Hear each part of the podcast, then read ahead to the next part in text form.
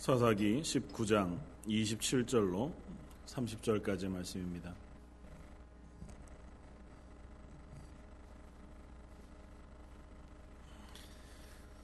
사사기 19장 27절에서 30절까지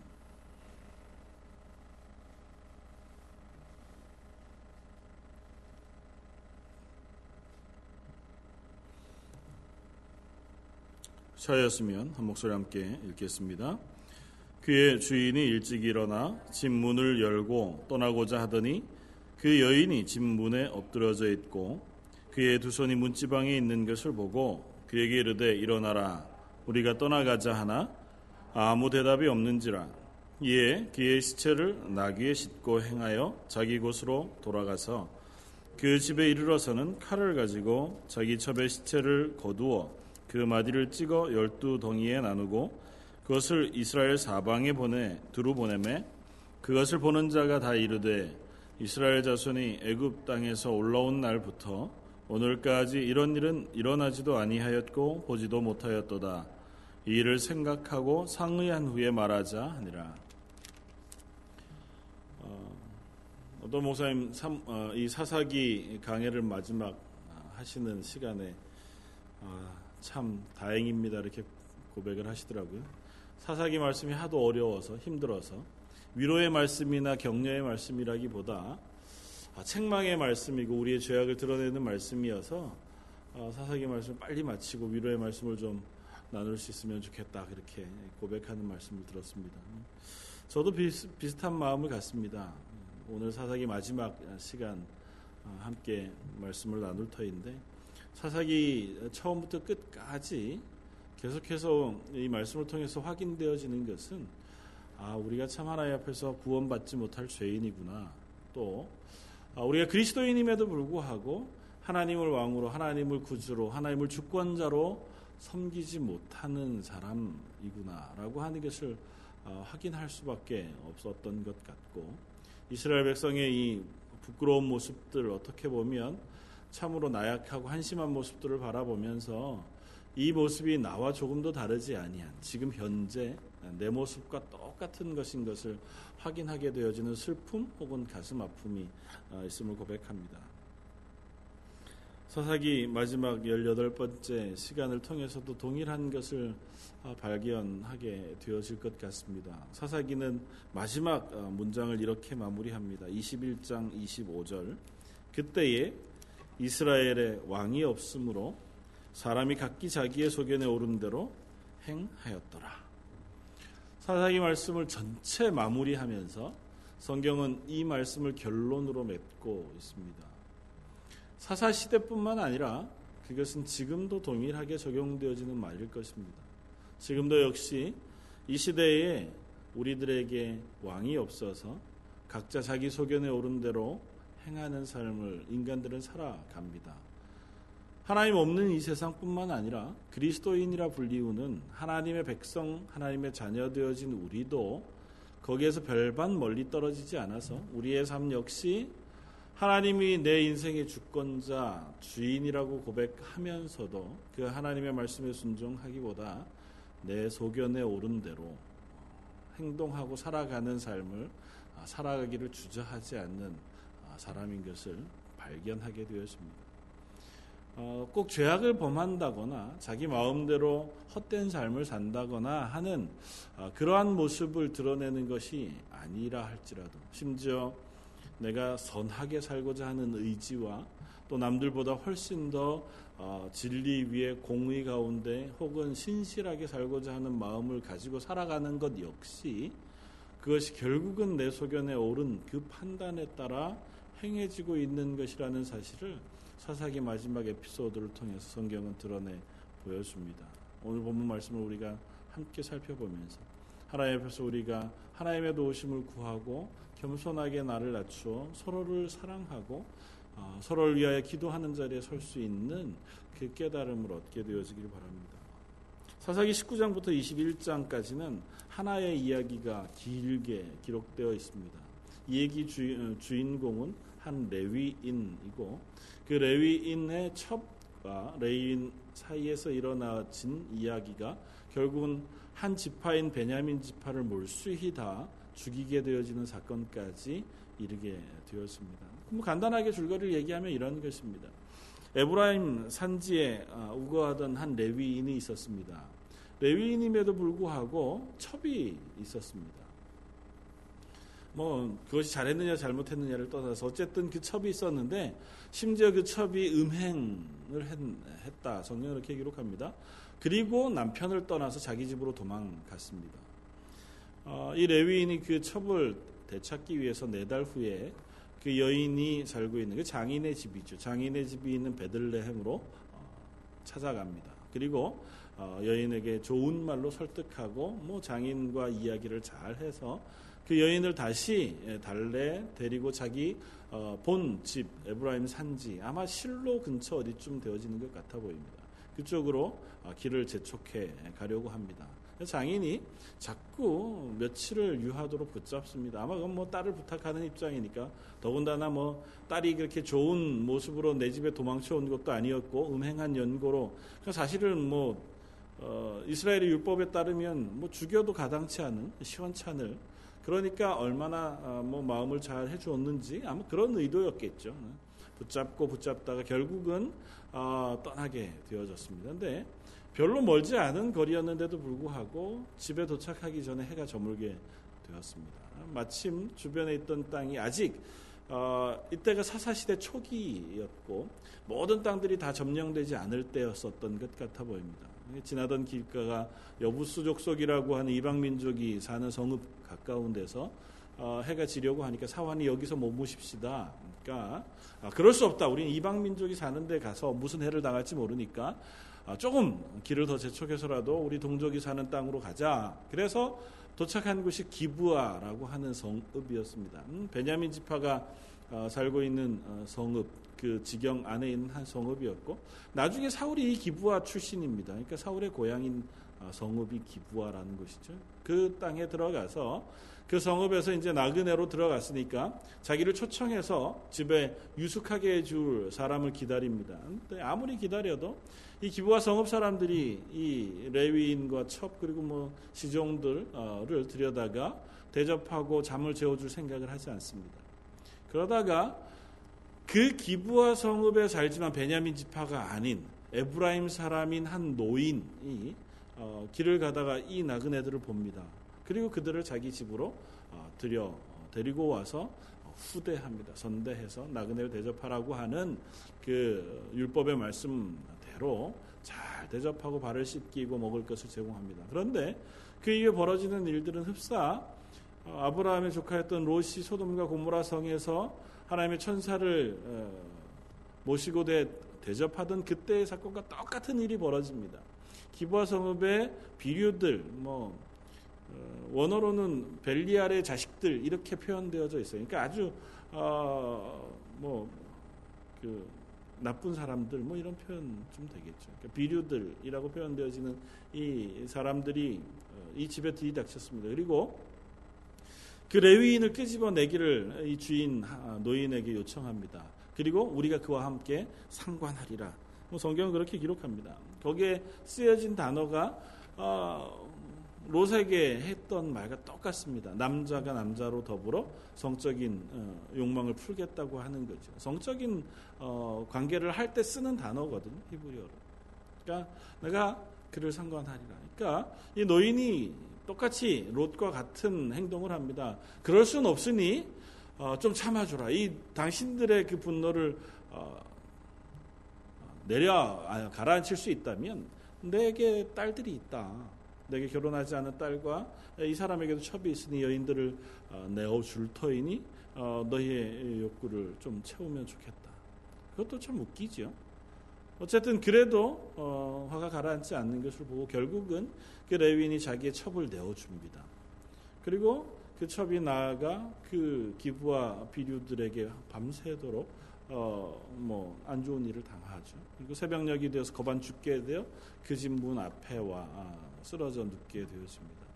새벽 일찍 동이 트일 때가 되어서 이 레위인은 떠날 채비를 하고 집 문 밖을 나가 보니까 자기 첩이 누워 있는 것을 보고 깨워 봅니다. 근데 이미 생명이 떠나갔고 죽은 그 시체를 낙에다 둘러매고 자기 집으로 고향으로 갑니다. 그리고 레위인이니까 늘상 제사 때에 어, 짐승을 하나님 앞에 제물로 바칠 때 각을 떠본 경험이 있잖아요. 아마 뭐 그것처럼 자기 첩 그 여인의 몸을 열두 조각으로 각을 뜹니다. 마디 마디마다. 그리고 온 열두 지파에다가 사람들을 들려서 그 시체를 어, 들려 보냅니다. 뭐 요건은 그거죠. 이것들을 보고 약한 일들을 너희들이 어, 판단해 주기를 바란다고 하는 것입니다. 열두 지파 베냐민 지파를 제외한 열한 지파가 어, 그것에 분노했습니다. 그리고 온 지파 사람들이 다 모여서 이스라엘의 총회를 열었습니다. 칼 들 수 있는 군대 군인들만 40만 명이 모였다고 이야기합니다. 출애굽 당시에 20세 어, 이상의 남자의 수가 60만 명이었으니까 베냐민 지파 한 지파를 제외하고 어, 모인 숫자가 40만 명이니까 굉장히 많은 숫자가 모인 거죠. 사사기 안에서 40만 명이라고 하는 군대가 모인 적이 한 번도 없었습니다. 우리가 기억하거니와 기도원이 전쟁을 벌였을 때 혹은 입다가 전쟁을 벌였을 때 사사들이 사사로서의 어, 역할을 감당하기 위하여 이스라엘 백성들을 불러 모았을 때 40만 명이 모인 적이 없었습니다. 근데 이들이 40만 명이 모였습니다. 다 칼을 들고 칼을 뺄 수 있는 사람의 숫자였다. 그렇게 기록합니다. 그리고 모여서 이 일에 분노합니다. 이런 악이 우리 가운데 있을 수 없다는 거죠. 어떻게 이런 일은 우리가 보지도 못했고 듣지도 못했다는 겁니다.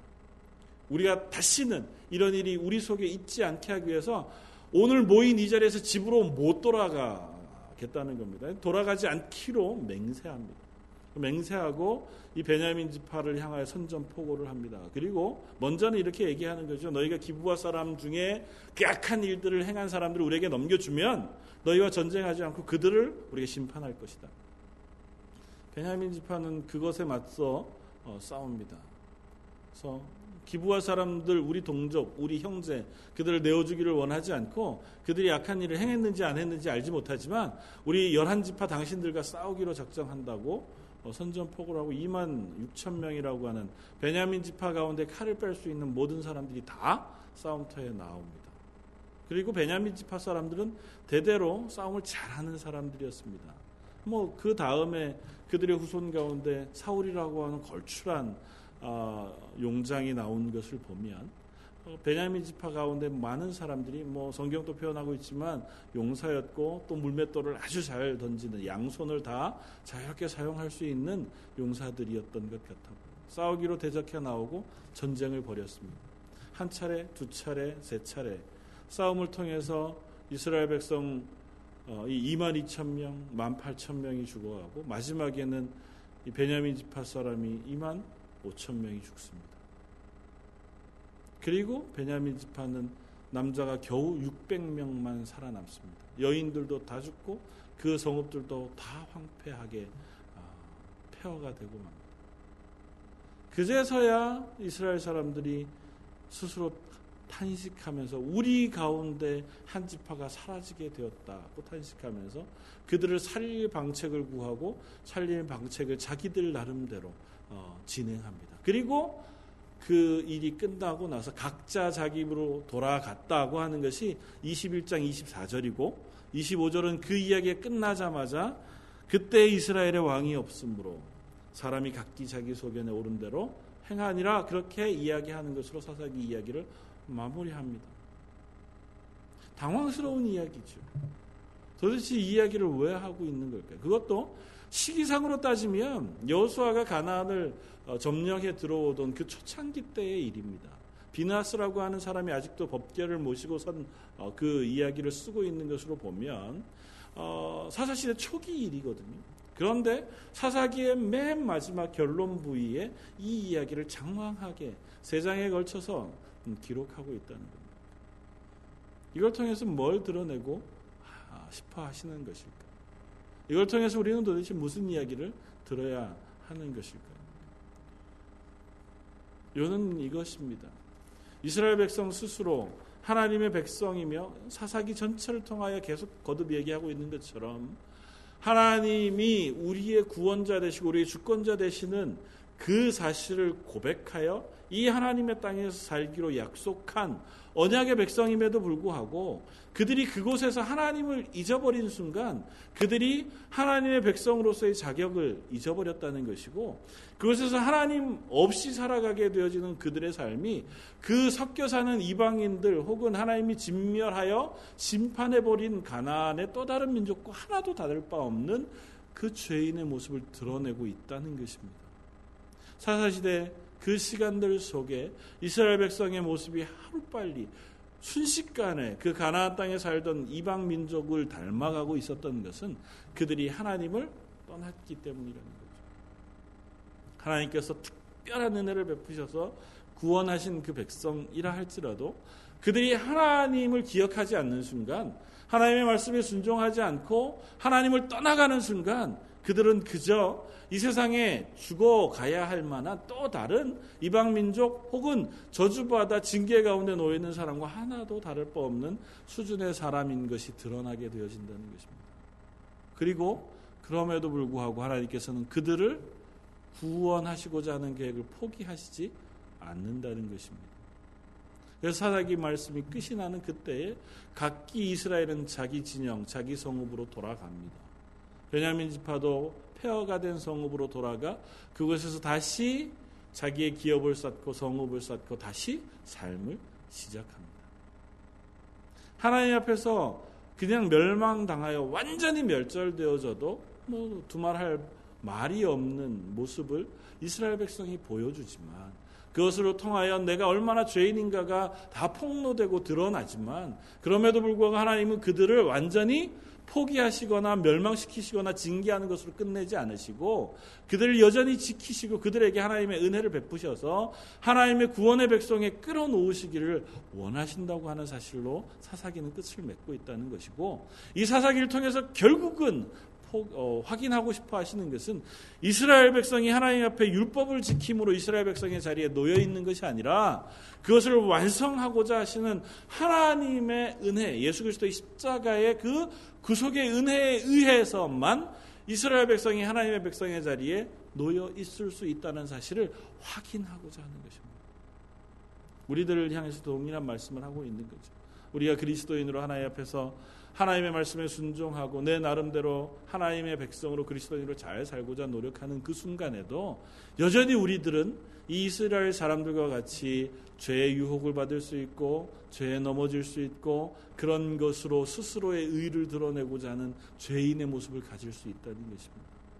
그래서 내 스스로의 의로움이나 내 삶의 행위, 열심, 내 순종 그것을 가지고 하나님 앞에 구원을 얻는 것이 아니라 하나님 앞에 구원 얻을 유일한 우리의 방법은 예수 그리스도의 십자가에 우리가 전적으로 의지하는 것밖에 없다는 사실을 확인하게 하고자 하는 것입니다. 우리 이야기를 읽으면서 제일 눈에 띄는 대목은 이런 것입니다. 뭐 있는 이야기가 다 어떻게 어떻게 이런 일이 있을 수 있을까 그런 생각이 드는 이야기잖아요. 레위인이 첩을 얻은 이야기며 그 레위인이 기거하고자 하는 유숙하고자 하는 기부하라고 하는 성읍에 들어갔는데도 불구하고 성읍 어느 누구도 이 레위인과 그의 첩 그 종을 자기 집으로 아무도 들여보내지 않습니다. 근데 사실은 이게 이스라엘 백성에게 있어서는 대단히 의문스러운 일입니다. 왜냐하면 율법 가운데 하나님께서 분명히 이스라엘 백성에게 말씀하신 것이 있습니다. 너희가 나그네였었던 것을 기억하여 너희 중에 있는 나그네를 선대하라는 것이 하나님의 명령이었습니다.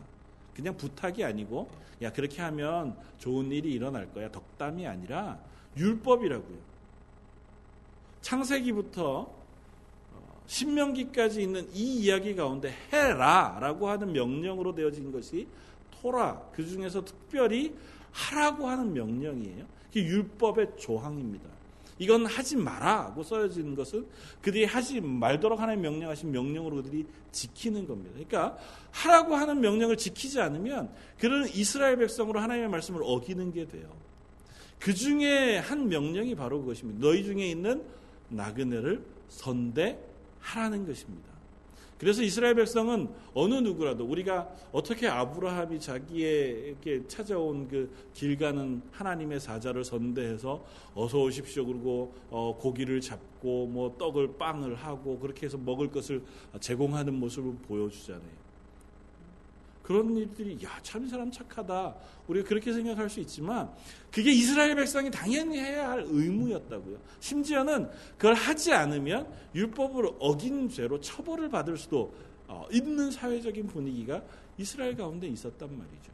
그러니까 하나님께서 명한 명령이에요. 그러니까 동일한 그 유대인들, 특별히 자기 동족들 가운데 나그네로 자기 어, 지역 안에 들어와 있는 어느 누군가를 보면 선대하는 것이 너무너무 당연합니다. 그런데 기부하라고 하는 성읍은 그런 일을 하지 않습니다. 오히려 성경에 분명히 기록하고 있는 것처럼 기부하 사람이 아닌 베냐민 지파 사람이 아닌 에브라임 사람인 한 노인이 그 레위인을 영접해 어, 드립니다. 기부하라고 하는 땅의 사람들의 악함을 온전히 드러내 보여주는 거죠. 그들이 행한 악행도 차마 입에 담을 수 없는 악행입니다. 창세기에 나왔던 그 기록과 조금도 다르지 아니. 하나님 앞에서 가장 추악하고 소돔과 고모라가 멸망하게 한 그 가장 큰 원인이 되어지는 그 죄악을 이 기부하 성읍 사람들 동일하게 하고 있다고요. 더군다나 이그 기부하라고 하는 성은 사해에서 그리 멀지 않은 곳에 있는 성읍입니다.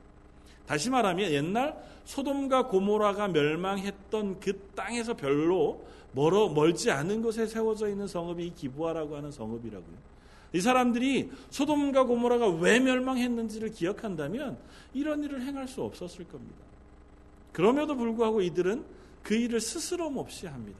그리고 그게 몇몇 아주 악한 어, 길거리의 불황아와 같은 나쁜 인간들 몇몇이서 한 일이 아닌 것이 분명해요. 왜냐하면 기부와 성읍 자체가 그것에 대하여 나중에 심판한다거나 그들을 붙잡는다거나 그들을 어, 뭐 징계한다거나 하는 기록이 전혀 없습니다. 그냥 온 성읍 사람들이 그것을 용인해 주고 있는 것 같아 보여요. 왜냐하면 우리 성읍 사람이 아니니까.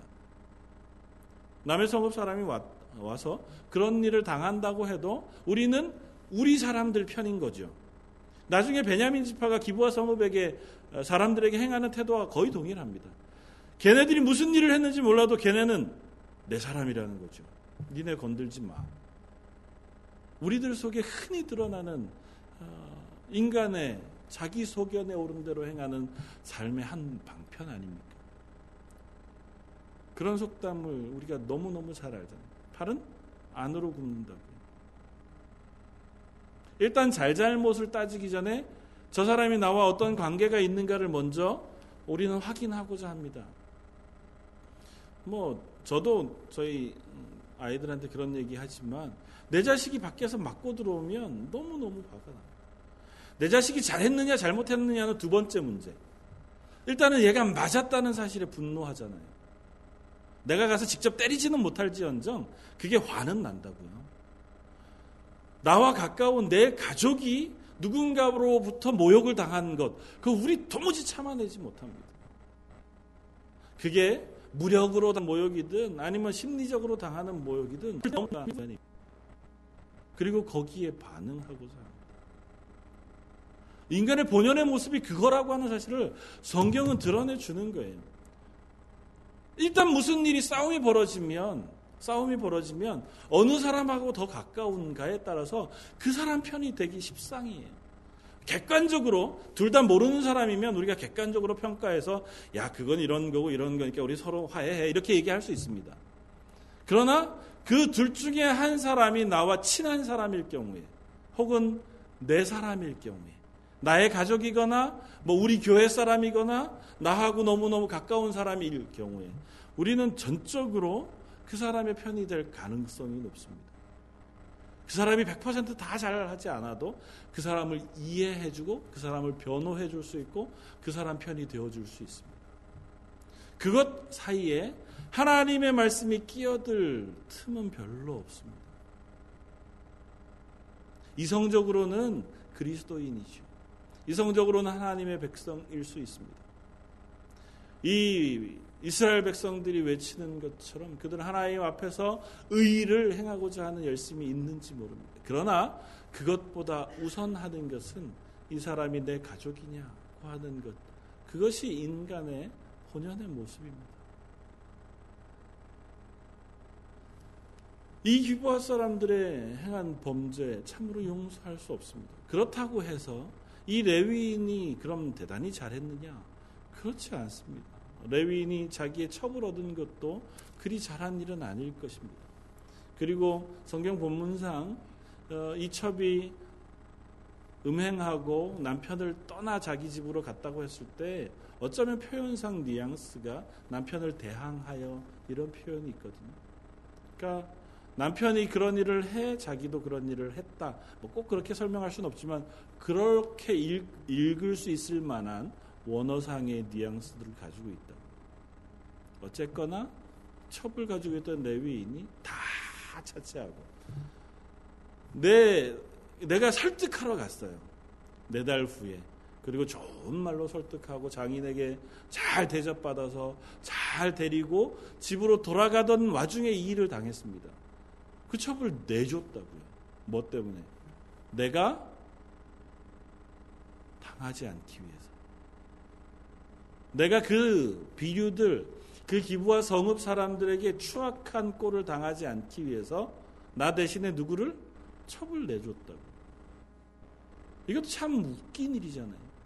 그리고 이 사람이 잠을 잘 자진 못했겠지만 그 다음날 아침에 떠나기 위하여 집 밖으로 나와 갈 때까지 이 첩에 대하여 근심하거나 그를 찾아보거나 뭐 구해보려고 하는 노력은 하지 않은 것 같아 보입니다.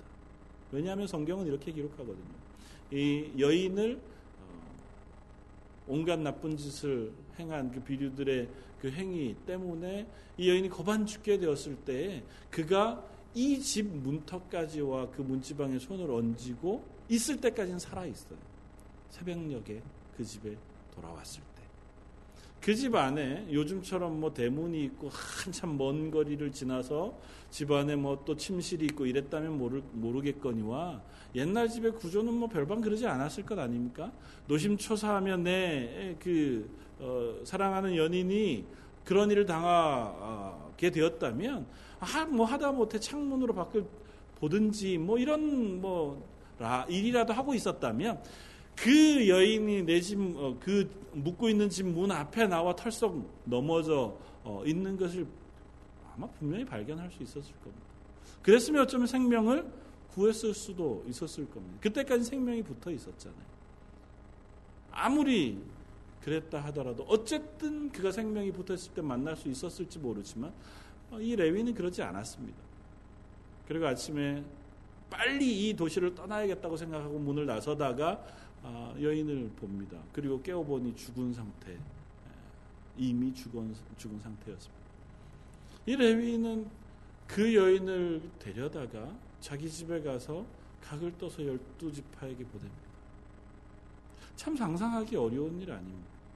이걸 통해서 이 레위인은 그 얘기를 하고 싶어요. 내가 당한 이 일이 얼마나 험악한 일인지 온 이스라엘 지파에게 알려주고 싶습니다. 그리고 이스라엘 지파를 다 동원해서라도 이 일을 행한 기부와 사람들 그들을 심판하고 싶어해요. 이런 일이 있을 수 없다는 거죠. 그 이면에는 이런 것이 있습니다. 이렇게 해서라도 저들의 죄를 드러내고 저들의 죄를 심판해야 되겠다고 하는 마음이 있는 거죠. 이 레위뿐만 아니라 온 이스라엘이 그 마음에 공조합니다. 맞다 하는 거죠. 오늘 읽은 본문 말씀 마지막에 이렇게 얘기합니다. 우리가 이런 일을 본 적도 없고 들은 적도 없다는 거죠. 어떻게 이 일이 우리 가운데 일어났는지 열한 집합 모든 사람들이 똑같은 이야기를 합니다. 그 이면은 이런 거죠. 그냥 쉽게 생각하면 야 어떻게 우리 가운데 이렇게 악한 놈들이 있을 수 있느냐는 거죠. 이런 놈들은 싹 다 제거해 버려야 된다고 하는 의분이 속에서 일어났습니다.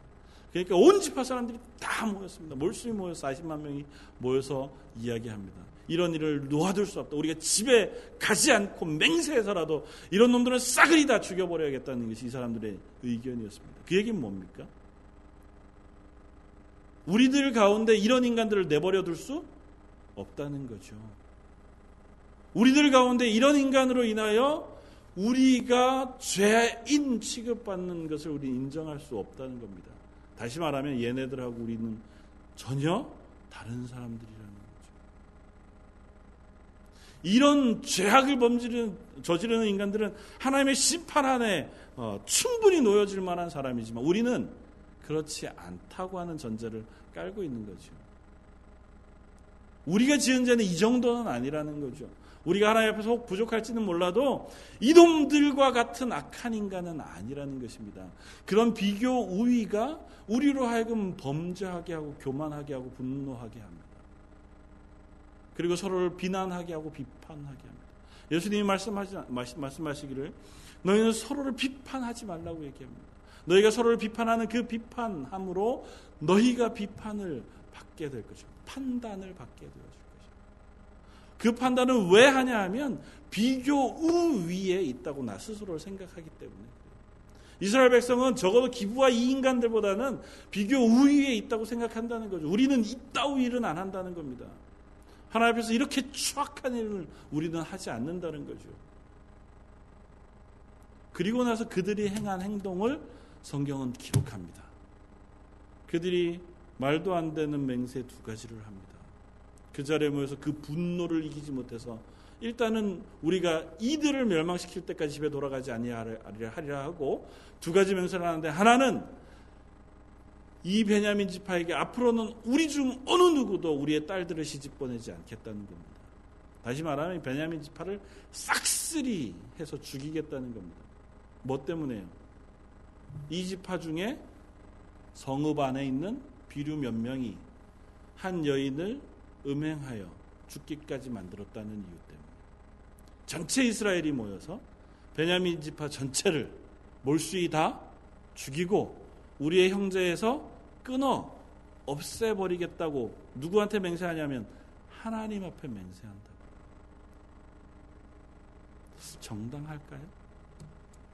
또 한 가지 맹세를 더 합니다.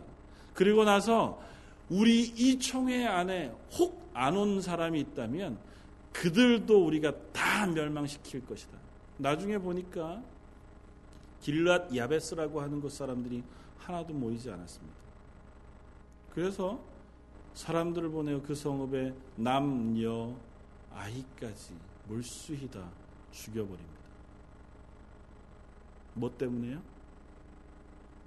베냐민 지파 그 성읍 기부와 그곳에 있는 비류 몇 명이 악한 일을 행하여 한 여인을 음행하고 죽음에까지 몰았다는 이유 하나 때문에 여호와 앞에 맹세하여 그 일을 이스라엘 전체가 행합니다.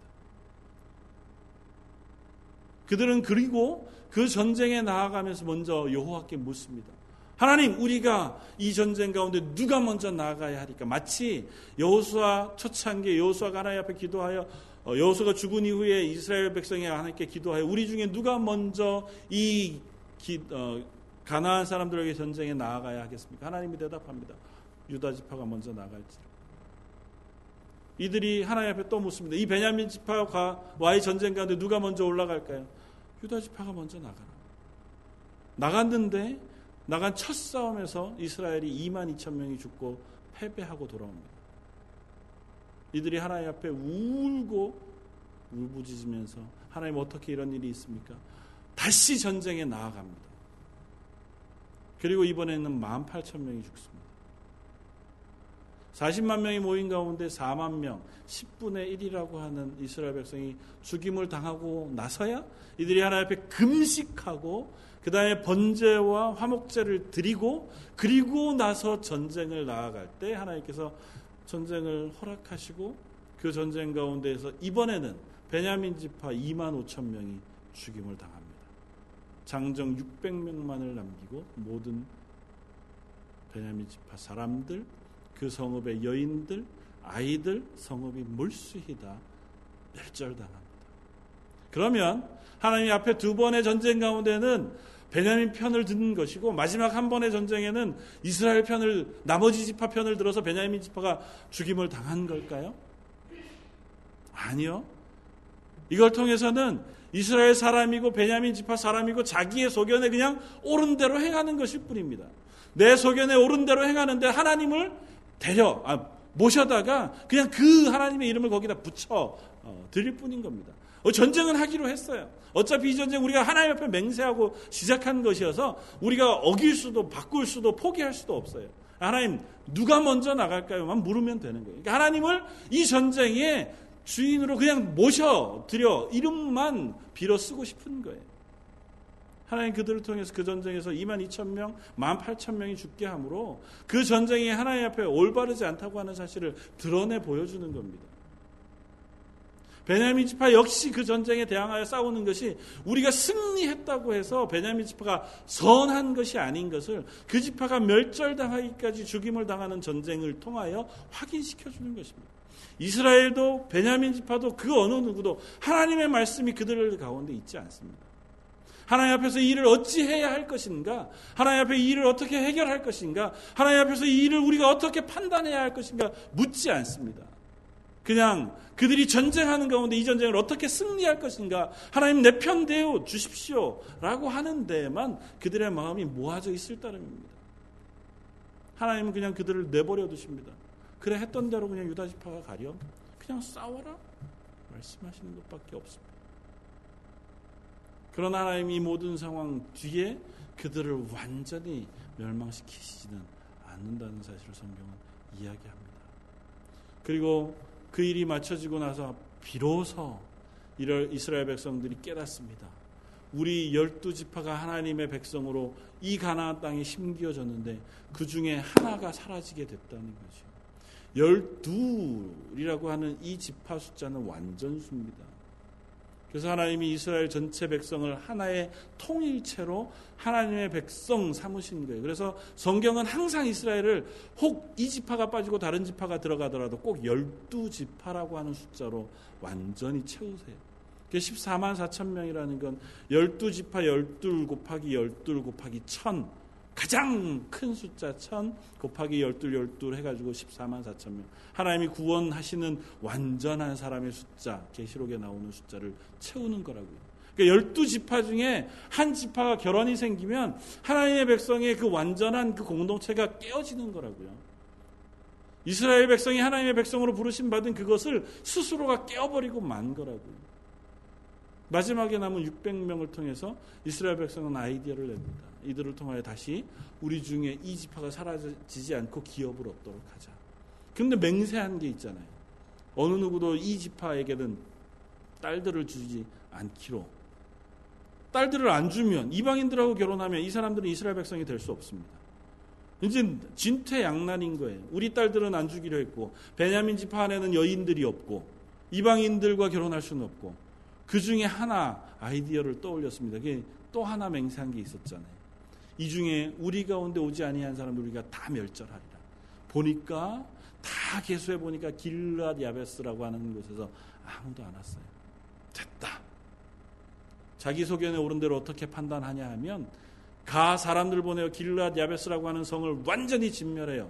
뭐에 근거해서 하나님 앞에 맹세하고 하나님이 부르신 온 총회 앞에 너희가 참석하지 않았으므로 하나님의 징계를 하나님의 심판을 그 성읍에 내리는 거예요. 거기까지는 좋아요.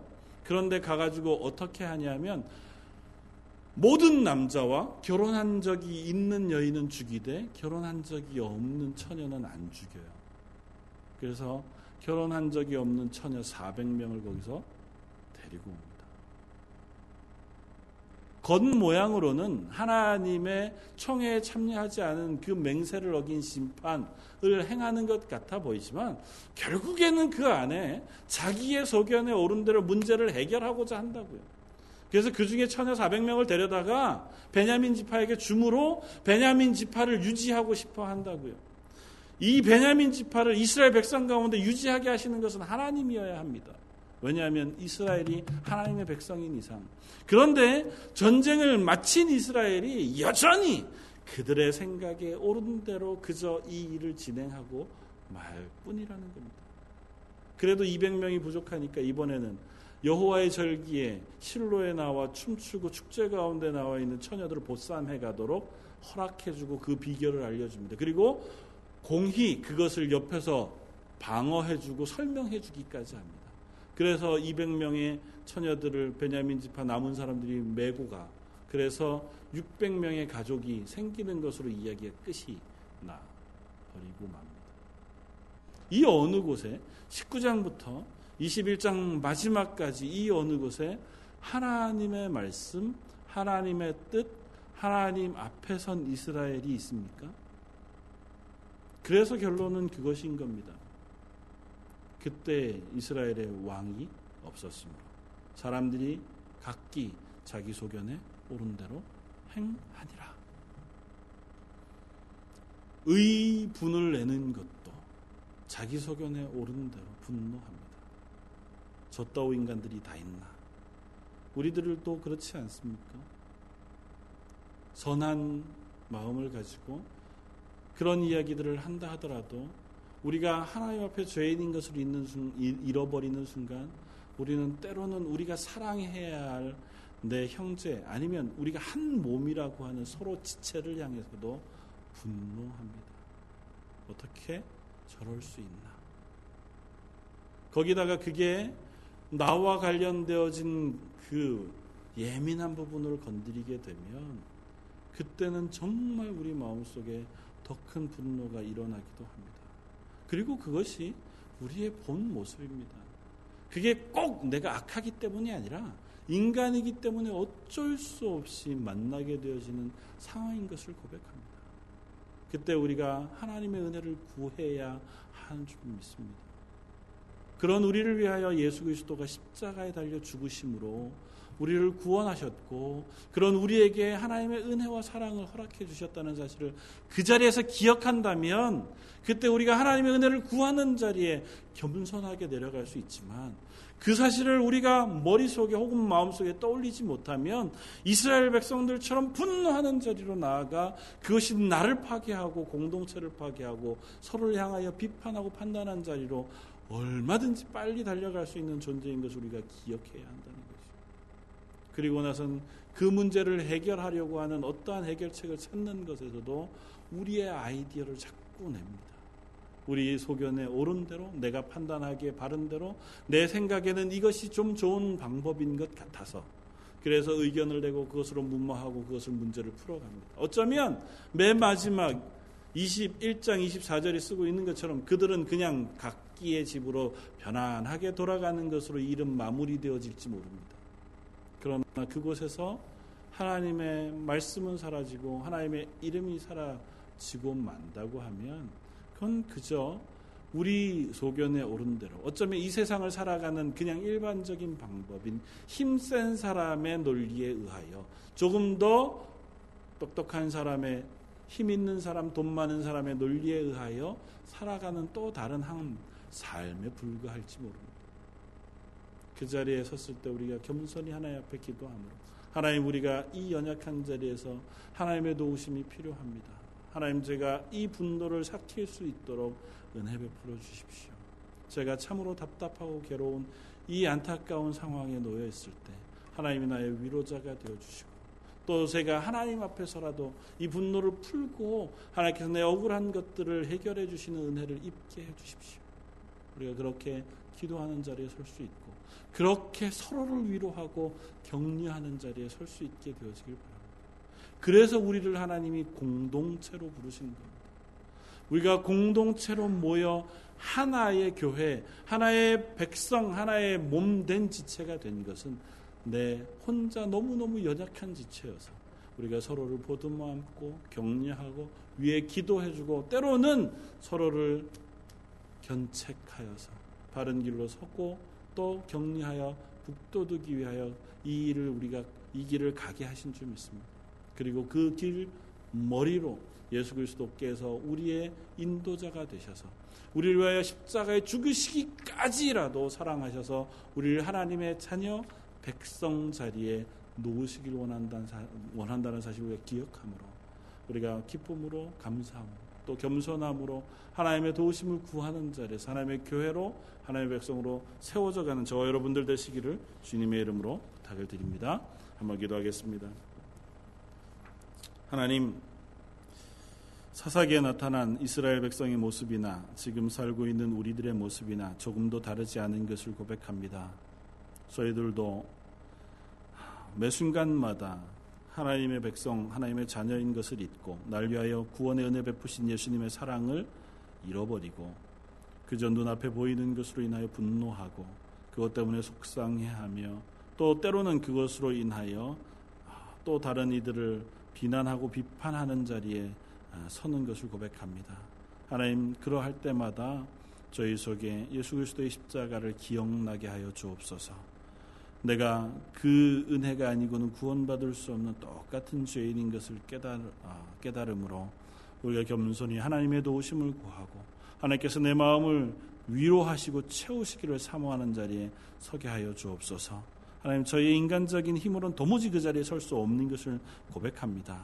아무리 해도 우리가 그것을 이길 수 없고 그 자리에서 하나님의 은혜를 구할 수 없는 자리에 서는 사람들인 것을 고백하오니 하나님 저희 성도들이 서로가 서로를 위하여 기도하게 하시고 격려하게 하시고 위로하게 하시며 서로가 서로의 힘이 되어서 이 땅 가운데 그리스도인으로 하나님의 교회로 설 수 있는 은혜를 나누게 하여 주옵소서. 오늘도 연약한 채로 주님 앞에 섰습니다. 저희 가운데 그 은혜를 허락해 주시기를 사모하오며 모든 말씀 예수님 이름으로 기도드립니다. 아멘.